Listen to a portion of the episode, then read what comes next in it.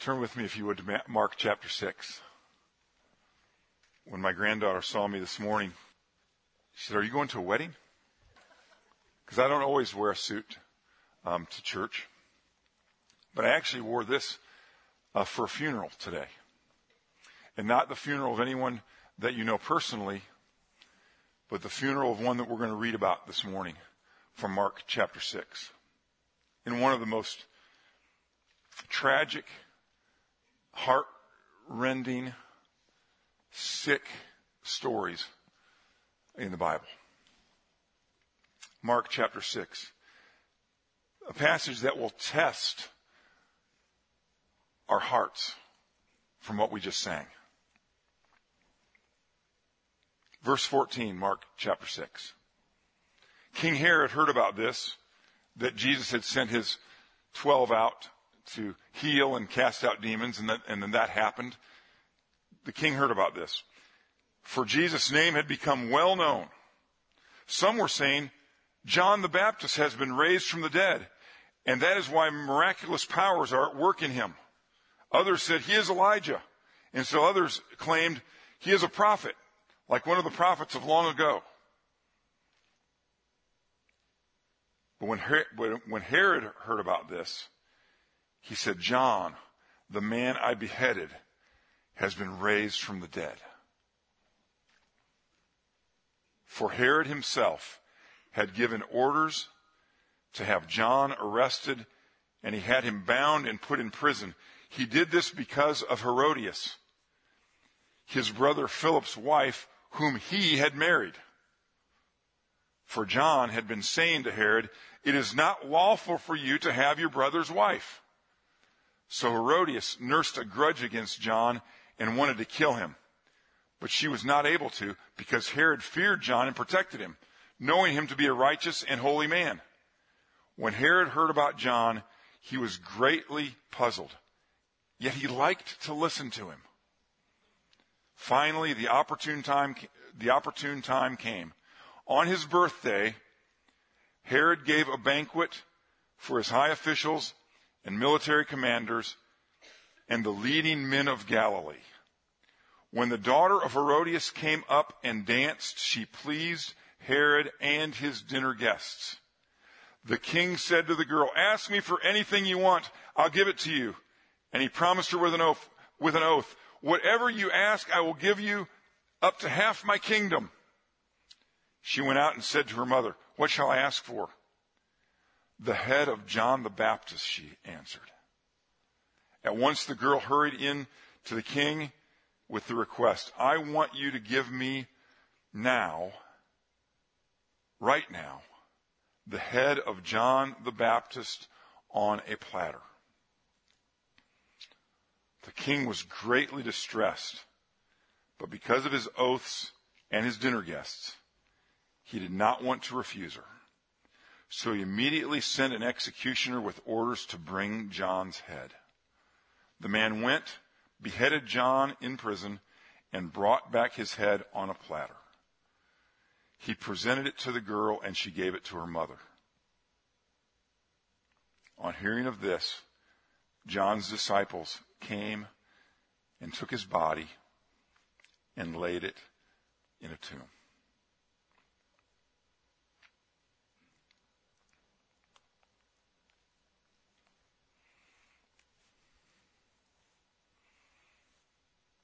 Daniel's story ended different. Very similar though, wasn't it?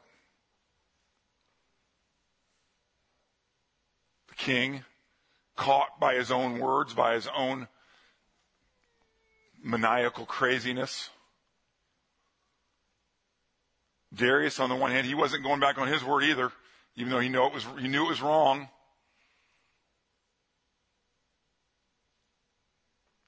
God spared Daniel. John the Baptist. Now Daniel was a great, great, great man, great prophet, but it was only of John that Jesus said, he's the greatest man ever born of a woman.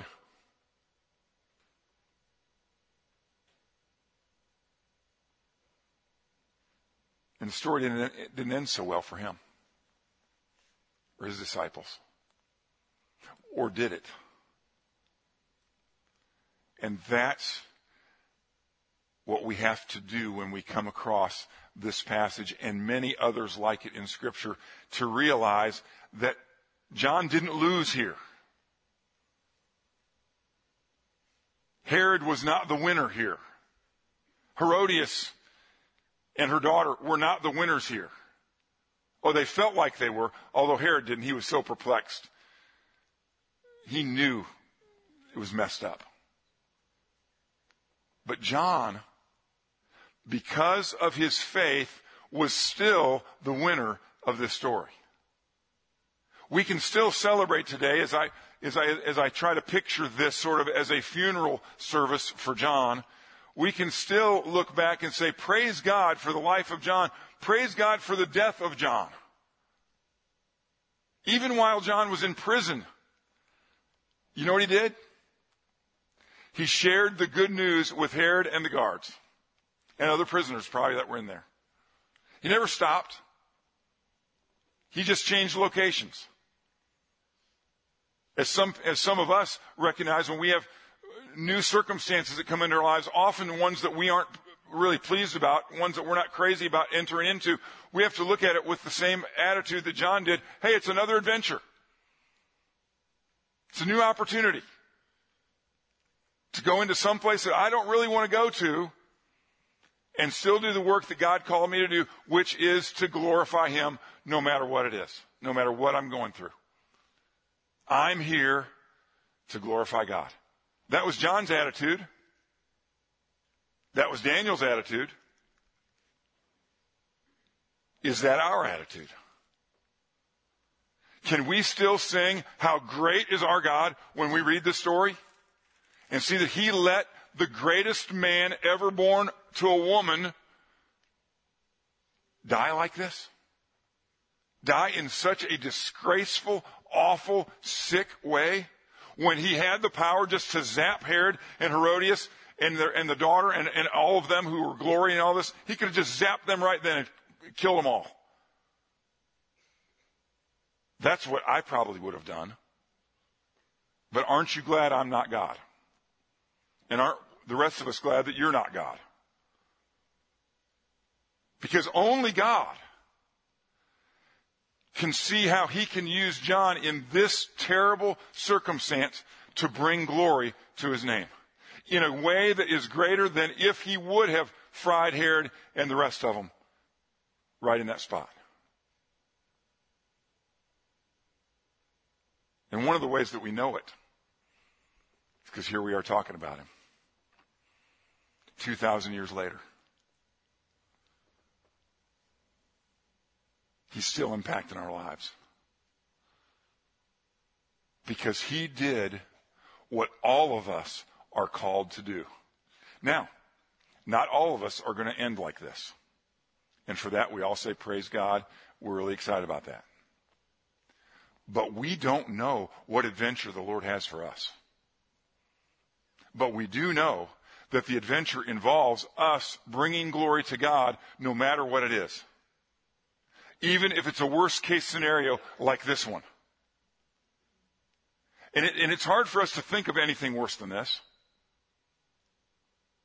But some of us are in some stuff right now, in some circumstances right now, that kind of feel this bad. And what we have to do is we have to learn from these guys John, Daniel, Jesus. Because remember, John came to prepare the way for Jesus. And this is part of the preparation. Because as John died, Jesus also is going to die in a different way, for a different reason. But the same result is that God will be glorified through the deaths of these people and the, and the difficult circumstances of some.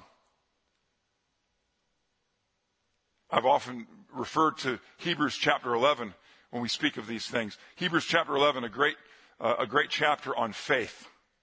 And it tells great stories of men and women of faith who, who God said do this, they did it, and, and God did amazing things.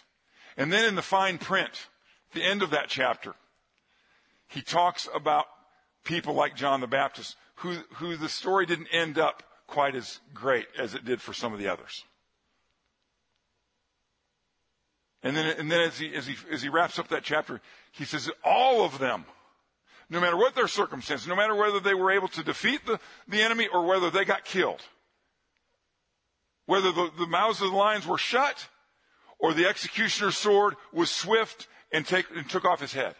No matter what, all of them, by faith, honored God and will with, together with all of us who believe, will be in his glory forever, receiving the promises of God for eternity. And so don't expect, as, as many are, are trying to teach us today within the body of Christ, don't expect that everything is always going to turn out great for you. Don't expect that. It's not a lack of faith not to expect that. Remember, it is going to turn out great from God's perspective if we will bring Him the glory. Because other people will see what we do, just as Herod saw the way that John was imprisoned, the way that he acted in prison, the way that he ministered in prison, the way that he witnessed in prison, the way he prayed in prison. Herod and the others around him saw that. Maybe some of them, we don't know yet, Maybe some of them, after John's death, thought more about what he said and said, you know what? Who cares what Herod thinks? Who cares what anybody else thinks? I'm going for the God of John the Baptist. We may meet some of them in glory. But regardless of any of those in the immediate context, regardless of what they did, many of us are encouraged in our faith today because of the obedience, because, as Bill mentioned this morning, because of the passion of John the Baptist. He is somebody that we should look to to follow his example. And a lot of people say, if you're going to follow examples of losers like that, then I don't want any part of this. And that helps you understand that you still don't get it. Because John is somebody to emulate. John is somebody to imitate. John is somebody to follow. Because circumstances are not what dictates success for us. But whether or not we bring God, our maker, our creator, our sustainer, our savior, our promise keeper, that we bring him glory no matter what our circumstances. That is the measure of our success. What he does with that is up to him. Who he saves out of that, who he encourages, who he challenges, who he condemns, who he judges through that is up to him. But he will use any of us, all of us, who say, Yes, Lord, I will follow. I will do what you want me to do. I will acknowledge, not only with my voice, not only in my songs, I will acknowledge that you are Lord and you deserve everything that I am and everything that I have. And so whether easy day or hard day, I will say, yes, Lord. I will honor you. I will obey you. I will glorify you and give me the help to do it. Did you notice that in the story of Daniel? Daniel went three times a day to thank God. But what else did those men hear him doing when they went to arrest him while they caught him in the act of praying? Calling out for help to his God. Daniel knew he was in, big in a mess. He had to make that decision. What am I going to do? Here I've been elevated to this high position and things are going so great. I'm having so much influence and now I got to deal with this crazy decree. Nothing changed. he still did what he did. Just like the day before, he went back to his room at that certain time that he had set aside and he prayed toward Jerusalem. Remember, that was a significant place to the children of Israel. That's where the temple was. Before the glory of God left that temple, that's where God lived on this earth. Nothing changed. But he couldn't do it on his own. And even though he wasn't getting any help from his, from his contemporaries, he was getting help from his God. Help me, God. I'm sure John the Baptist had many of those prayer sessions down in that prison. Help me, God. I'm sure he was saying, Help me, God, when he saw that executioner come up to him with that sword. Help me, God. Help me as, as you help Peter. Because remember, Jesus told Peter that he was also going to glorify God through his death. Just like you help, help, help me. Help me.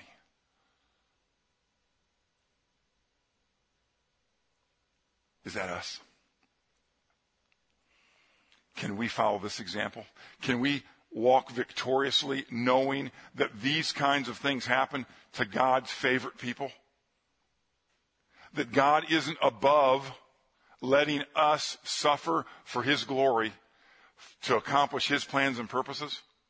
And then take us to His glory and give us rewards for doing the things that He asks us to do. He's willing to do that. He is doing that. And we have the opportunity, with however many days we have left, and none of us know that. How many time, how many people, how many of you this week have heard about somebody who died completely unexpectedly? Way younger than somebody should die at that age. Many of us, even this week or last week or the week before. It's happening all the time. It's always been happening. None of us know how long we have. Some of, us, some of us might think that we're, we're knocking on death's door right now, and he may give us 10 more years, 15, 20 more years. We don't know that. But can all of us say, with however many days I have left, I'm going to live it for Jesus? I'm going to live it for the good news of Jesus. I'm going to live it for my Creator. I'm going to let him know that I appreciate that he made me, that he sustains me, that he saved me, and he's given me the promise of eternal life. I'm going to let him know that every day. I'm going to live a life of thanksgiving for all the things he's done. Some of you have called Bill Thompson on the phone before and, and, and he wasn't there, and you got his message. he says, and before you call me back, take a second to listen to this thought of the day. I don't know if that's exactly how he says it, but then there's a thought. And one of those thoughts one day, when he when he was blowing me off, um, said, What if the only thing you had this morning, or the only things you had this morning, were the things you were thankful for yesterday? Be pretty skimpy, probably, wouldn't it? Now, this is a great, this is a great thought provoker. But is that, is that what you're going to be? Hearing the story of John, hearing the end of the story of John. Can you commit yourself to be that kind of person? Even when the going is absolutely tough. I mean, this is, doesn't, doesn't even qualify for that almost. It's so terrible. And if this is the end of the greatest man ever born of a woman, And we have to go through things equally tough. Can we still bring him glory? Do we still desire to sing how great is our God? Can we see past the tragedy? Can we see past the terror? Can we see past the pain? Can we see past the confusion and say, I'm going to glorify him anyway? Because he knows what he's doing. He knows how best to use me. He made me. He knows how best to use me in the lives of my family, in the lives of my church, in the lives of my friends, in the lives of people around me. He knows best what to do for me, and I'm going to trust Him with me. And I'm going to praise Him. And I'm going to thank Him. And I'm going to shine for Him as best I can with his help. And thankfully, unlike John, we're also surrounded by the body of Christ. That we can come together with and sing with and encourage each other with and challenge each other and say, let's do this together. And let's pray for each other as we do these things. You know, Wyatt and Vicky back from the UK. They weren't alone. Oh, they had teams over there, but they also had a lot of people praying for them. Maggie Slow in Zambia, a long way from home, not alone with, with other teen, with other young people that are sharing the gospel, and, also surrounded by people praying for her. That's all of us to do what God has called us to do in this life, in this adventure, bringing Him glory no matter what. Because His plans are the great plans. His plans are the worthy plans. He's accomplishing something through us that we couldn't even dream of or imagine, let alone be in charge of it. He is in charge of it. And we will glorify him. Let's bow together for prayer. Our Heavenly Father, it breaks our hearts to read a story like this. We can't imagine how it hurts you to see your favorite people suffer.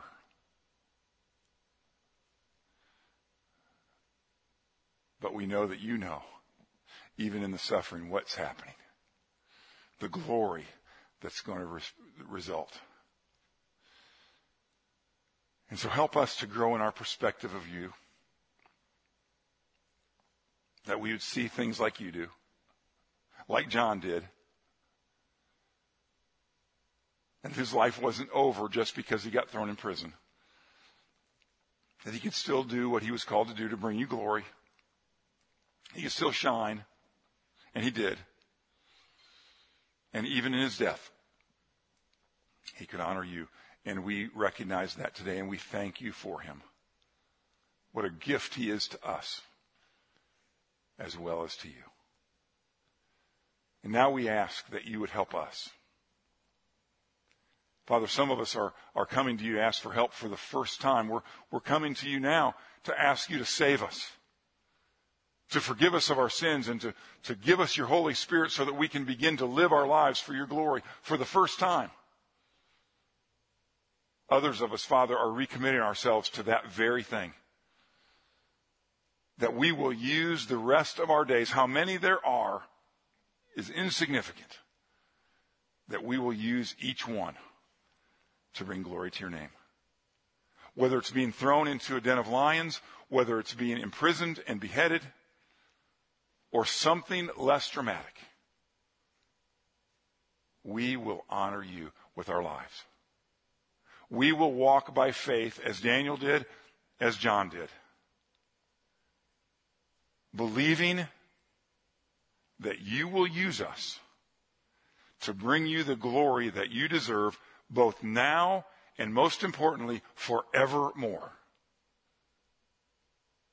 Grant us this, we pray. Grant us the desire to do this and fill us with the power to be successful in it. For your name, for your glory, Lord Jesus, we pray. Amen.